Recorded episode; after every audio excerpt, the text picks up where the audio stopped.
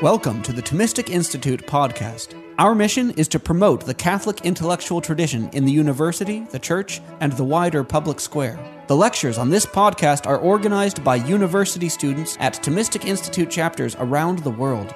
To learn more and to attend these events, visit us at ThomisticInstitute.org.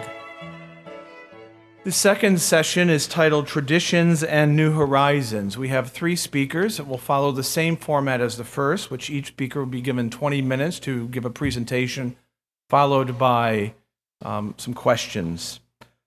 Our first presenter needs very little introduction to this room. He is a local boy, as we might say. He grew up in Bethesda, Maryland, and entered formation for the priesthood for the Archdiocese of Washington. He studied at the Pontifical North American College in Rome and happily completed his licentiate in sacred theology at the Pontifical University of St. Thomas Aquinas, the Angelicum. Um, so, yeah, so that's very good, yeah. that makes up for Archbishop Bergoglio earlier. So.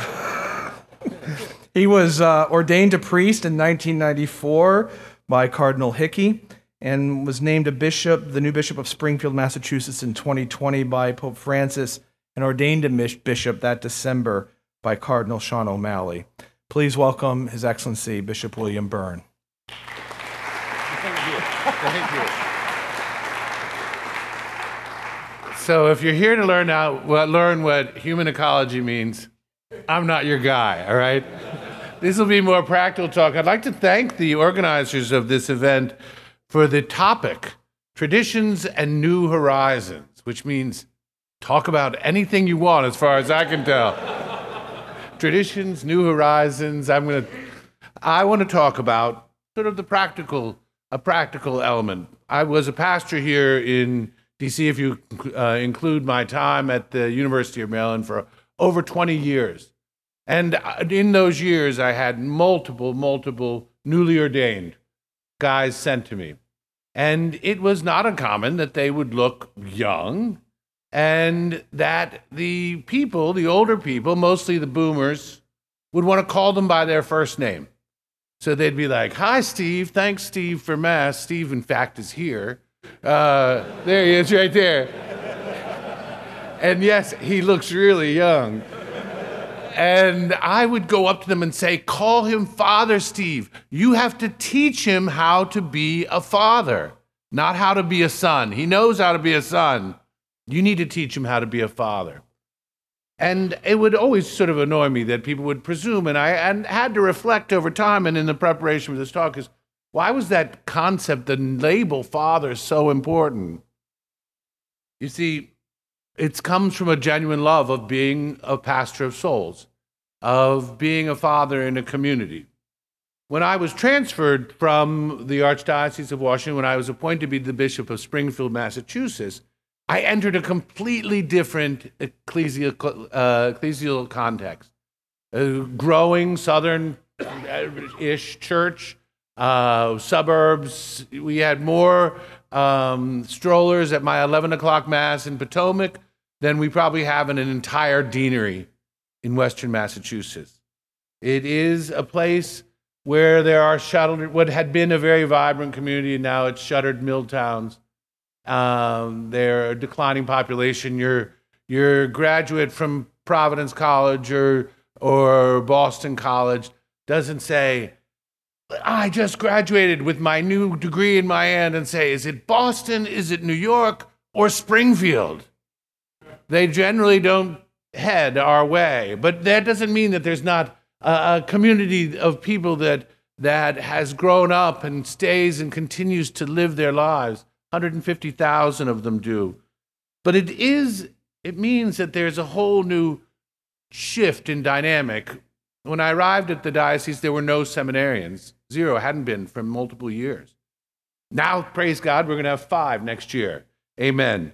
Um, but this aging presbyterate, uh, the former ethnic New England towns with uh, an Irish church adjacent to a Polish church, which is right across the street from an Italian parish, um, towns with nine parishes in them for which had been then 60,000, now 30,000 people, none of many of whom don't go to church anymore, is a is a new paradigm shift that I'm facing. Is priests having one, two, three parishes that they're trying to minister and administer has created a, a dynamic whereby the uh, the laity there are some permanent deacons being involved, but the laity needing to become part of the the duties that had typically been done by clerics in the parish.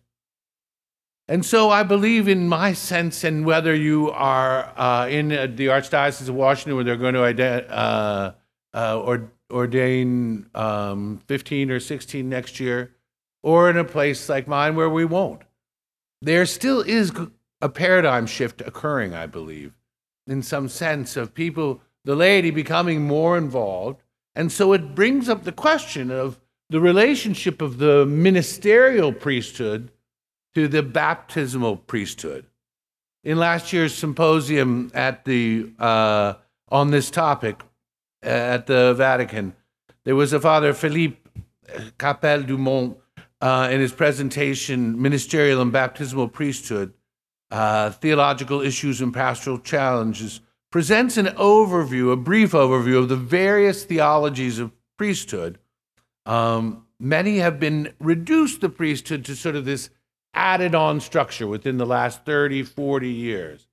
Uh, and, and Father Dumont concludes bishops and priests are not ordained for the exclusive service of the ecclesial community, which is proclaimed to be a missionary community. They are themselves missionaries who are constituted as such by Christ to proclaim the message of salvation to all men in the mediation of the church, which is the institute with institute which they institute with the baptized in accordance with the responsibilities entrusted by Peter. And so herein lies a vision of the ministerial priesthood that we need to proceed, that we are not just uh, doing missionary work, but by our very natures, missionaries. If we're going to proceed with some sort of a paradigm shift, but also a clarity of relationship between the two, ministerial and baptismal priesthood.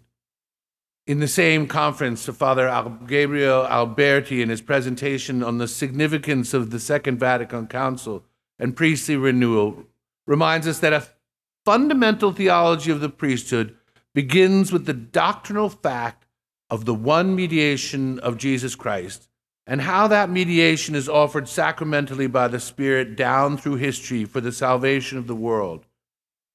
In this, rea- in this relation, reality, he concludes, both the specific identity of the ministry of the church's mission in our time demands of priests a life as sons, brothers, and fathers in which we can all discover the church as God's family.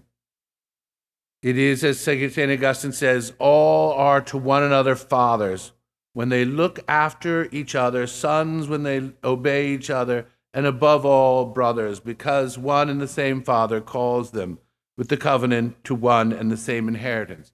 And this is what Dr. Joan, I think, was was speaking about the the Trinitarian um, understanding of the priesthood. But my point is simple, and I'm I uh, is that an authentic understanding of the ministerial priesthood in relationship to the baptismal priesthood is my being a father. And I believe that is key to understanding the right relationship of the two. During my retreat prior to being ordained a bishop, it was COVID, so I was staying at a friend's beach house uh, on Martha's Vineyard off the coast of Cape Cod. And I was blessed to have a, a Archbishop Hebda of Minneapolis St. Paul, was a dear friend, and he, we did a Zoom retreat. We Zoomed in twice a day. And he had me spend a good bit of the time on the document Pastoris Gregis, which is the post synodal document um, exhortation of St. John Paul II on the ministry in, of bishops. And St. Uh, John Paul II writes The tradition which sees the bishop as an image of God the Father is quite ancient. St. Ignatius of Antioch wrote The Father is like an invisible bishop, the bishop of all Christ is the primordial icon of the Father and the manifestation of his merciful presence among men and women. The bishop who acts in the person and in the name of Christ himself becomes in the church entrusted with the living sign of the Lord Jesus, shepherd and spouse, teacher and high priest. The bishop, and by extension, the priest, are intended by God to be spouse and father. While this is hardly new news, I'm sure you're not saying, oh my gosh, never thought of that. Uh, it does give uh, a clear path for the priest, priest collaborating with the baptismal faithful in the management of a parish, in the uh, whether he is alone or vicars galore. And so I think it's important for us to step back and say, practically, what does that relationship look like? What does the relationship of a father, what should that be? In a, in a culture which has distorted and often thwarted images of fatherhood in and of itself, this becomes increasingly more difficult. As, as Father Petri was talking about this notion of, a, of the servant leader, the model of a servant leader was one. Uh, but, and, and, and that often people use the phrase, I believe, without fully understanding what exactly we're talking about. Of course, you see the foot washing uh, from, from Luke, but that image of, his, of our Lord taking off the outer garment, uh, wrapping the towel around, and going to wash. This is uh, echoed in Philippians. Though he was in the form of God, Jesus did not deem equality with God. This, this moment of kenosis, but is it also a full blown explanation of how one should be a leader? And I would say no, not necessarily. It has to be extrapolated from that. But people, some priests have the image of what a leader should be is to, is to just take everything on themselves. So that a servant leader means you come into my office, you've got a problem, I'm going to take the problem from you and now make it my problem. That's not what Jesus had in mind, all right? In 1974, there was a, a, a report from the Harvard um, Business Review. Uh, and it's basically who's got the monkey. People come into your office with a monkey. Uh, the tendency is to take the monkey and to solve the problem. I'm going to take your monkey from you. The problem is, it's not long, and you've got an office full of monkeys. And they're throwing bananas and what are kind of nasty stuff around your office. Papers are getting all mixed up. The real true leader is not going to uh, accept the monkey, but teach you how to care for your own monkey. All right? You see, a leader, a father, a father of a family sets vision and then helps with invi- in, uh, but once the vision implementation once vision is set once vision is set then the real role shifts the, the one who's setting vision is the one going to be telling people what the vision is the father, the bishop, the, the pastor, the priest, the head of the youth group. This is where we're going to go. And that vision is coming not just from their own head, but from of this walking of synodality, of hearing what people have to say, of recognizing that the Holy Spirit doesn't just talk to people in Roman collars. You see, the being able to hear and then articulate the vision but then once the moment of implementation begins, there is a, a complete shift in roles. No longer are you just directing, you're suddenly helping others to make it happen. It's like the, the hierarchical pyramid shifts upside down. And I believe very much this is what our Holy Father is calling us to. In his talks and frequent um, cautioning on uh, clericalism of itself is that it's easy in a hierarchical system for people to focus up to please the leader. And that's not fatherhood. Fatherhood is not about making sure that everybody in the family takes care of dad, but making sure that dad is taking care of everybody in the family. You see, it's not uncommon in certain circumstances or even in dioceses for there to be boss watching. So that what you're doing is creating a system of, of uh, where it's like ducks versus eagles. The big duck with a lot of little ducks following around doing whatever the big duck wants to do. And that's not the gospel. That's not what the Lord had in mind. And that's not effective fatherhood. Rather, the eagle is the one that soars. And so we see this. Um, I think I'm probably coming. What time was that? I got time? Okay. Okay. So, um, you know, but I think that this is where what our Holy Father is talking about synodality and also about what the what a, the priest should be doing in the leadership is about hearing what people have to say. When I came to St. Peter's on Capitol Hill as a newly minted pastor, there had been a great division in the parish. And in this uh, time, I couldn't go back and heal the fight that had happened between two previous pastors there, but I could move forward. So we had listening sessions and all this stuff, and and they said they wanted multi generational events uh, that they that that draw the parish closer together. That's called a cookout, and to make it successful, a keg of beer. And before you know it, you've got everybody working together and trying to make this happen. But see, the leader is about engaging, is about engaging passion in the work of the parish, of the preaching of the gospel, of the vision set collaboratively uh, done. What the, what the Father has to realize is that the product that we have is the best Jesus Christ, the Son of the living God. We have salvation. We preach resurrection. We have the easiest, best job ever. And so we don't need to come up with a new product. We don't need to come up with gimmicks. We just need to engage the people to be on fire with that message.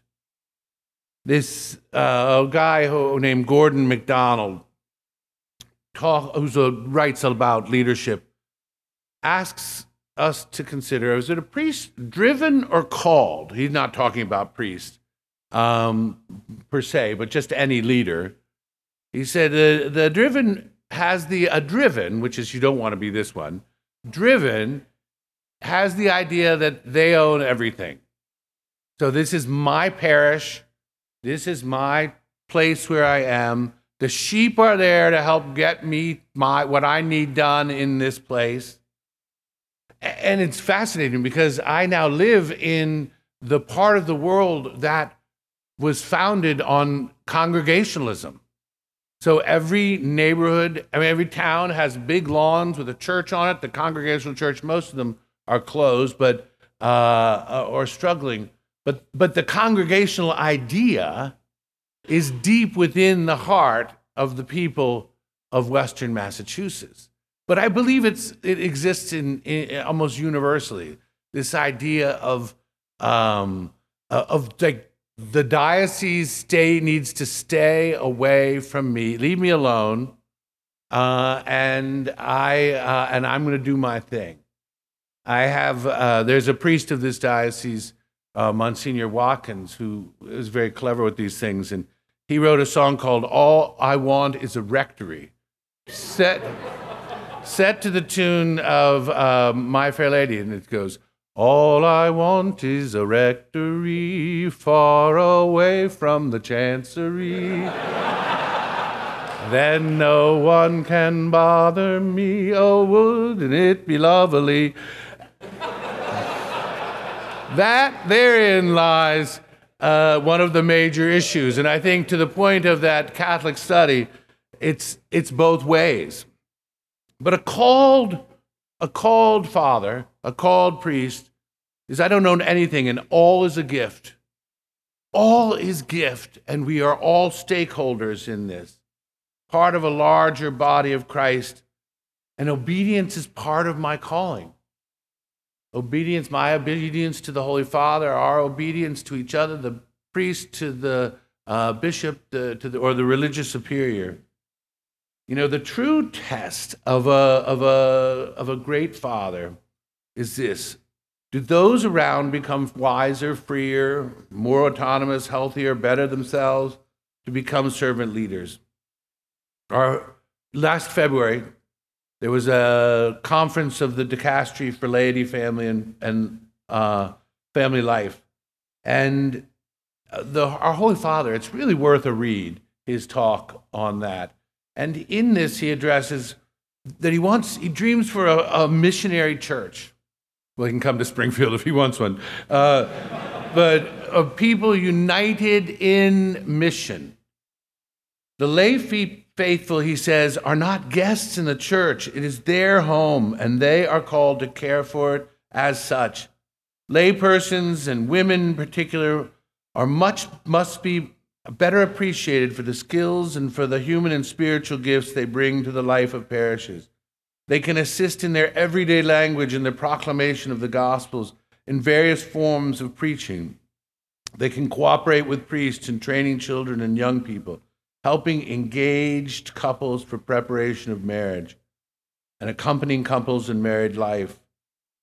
They are not guests in the church, but they're also not ministerial priests. And that's where we find our strength is the ministerial priest doing being the father, offering the sacrifice of the mass, and then engaging not ducks but eagles. Thank you. Ms. Stamper will take some questions. Thank you, Excellency. We have time for some questions. Father Ambrose, Ambrose Little. Little. Thank you, Excellency. I have a question for you about administration. So, oftentimes we see administration as getting in the way of missionary activity or the fatherhood. But I think that in some ways, of course, it's central to the ministerial priesthood that we administer our parishes and our responsibilities correctly. So, in what way does do you think we can incorporate administration into our paternal care over our flock? And in what ways will it take away from that? Right. I mean, I do think that I- I'm not a I'm not an accountant, so I hire an accountant to run the finances of the diocese. Uh, because it would be foolhardy for me to think that I could do that. It's I, I tell my staff often, I'm the bishop of a diocese, not of an office building, uh, and so it's easy for us to get mired in that.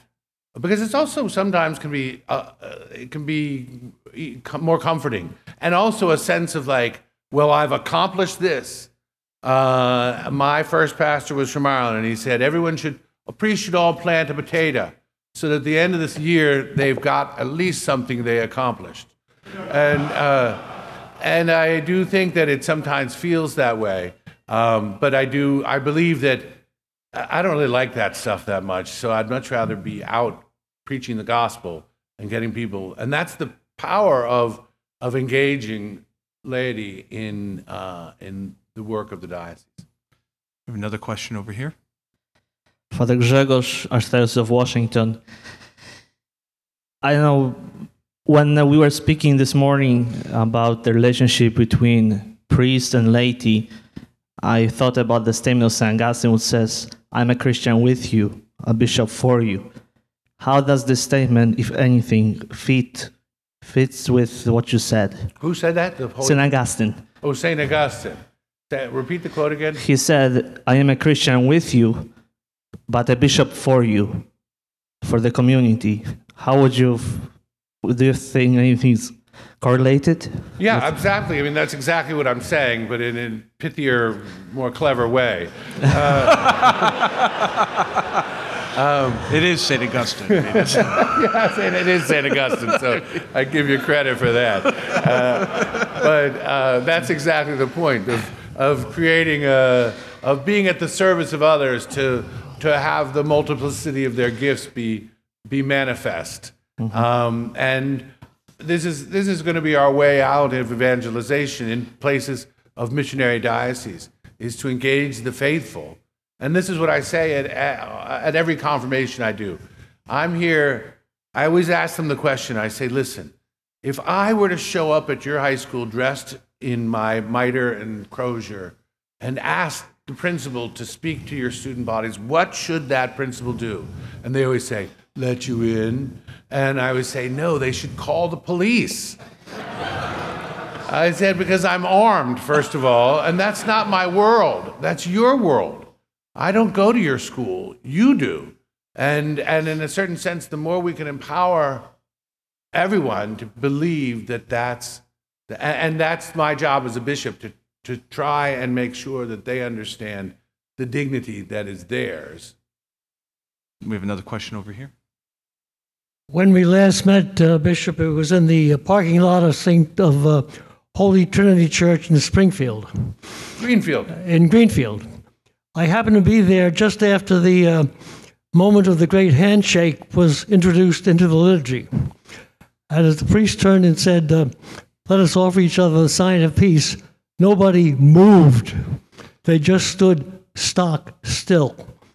How do we uh, translate that into uh, uh, the congregational attitude? Oh, well, I don't know if they. I mean, I think we did have a pandemic, and I never really like shaking people's hands to begin with. But uh, so I think that um, I think that there are ways. Of, I think that I think the congregational attitude manifests itself in in many ways. That might be part of it. I'm not sure, but um, but it is. What, what what I do think is an interesting thing is Greenfield is one where we had to take two parishes and merge them, and two radically different cultures, not radically, but certainly different cultures, and have them be engaged as one community. Uh, and, and part of that was overcoming the sense of congregationalism that exists in, mul- mul- you know, this is mine, not yours, opposed to ours. Thank you all Thank you, very much. Thanks for listening to this lecture on the Thomistic Institute podcast. The generosity of people like you makes this podcast possible. If you enjoy these talks, please consider showing your support at www.thomisticinstitute.org/donate. Your donation of even a dollar helps us reach more college students and many others with the powerful truths of the faith, and it ensures that we can keep publishing top-notch lectures on this podcast. Thanks a lot.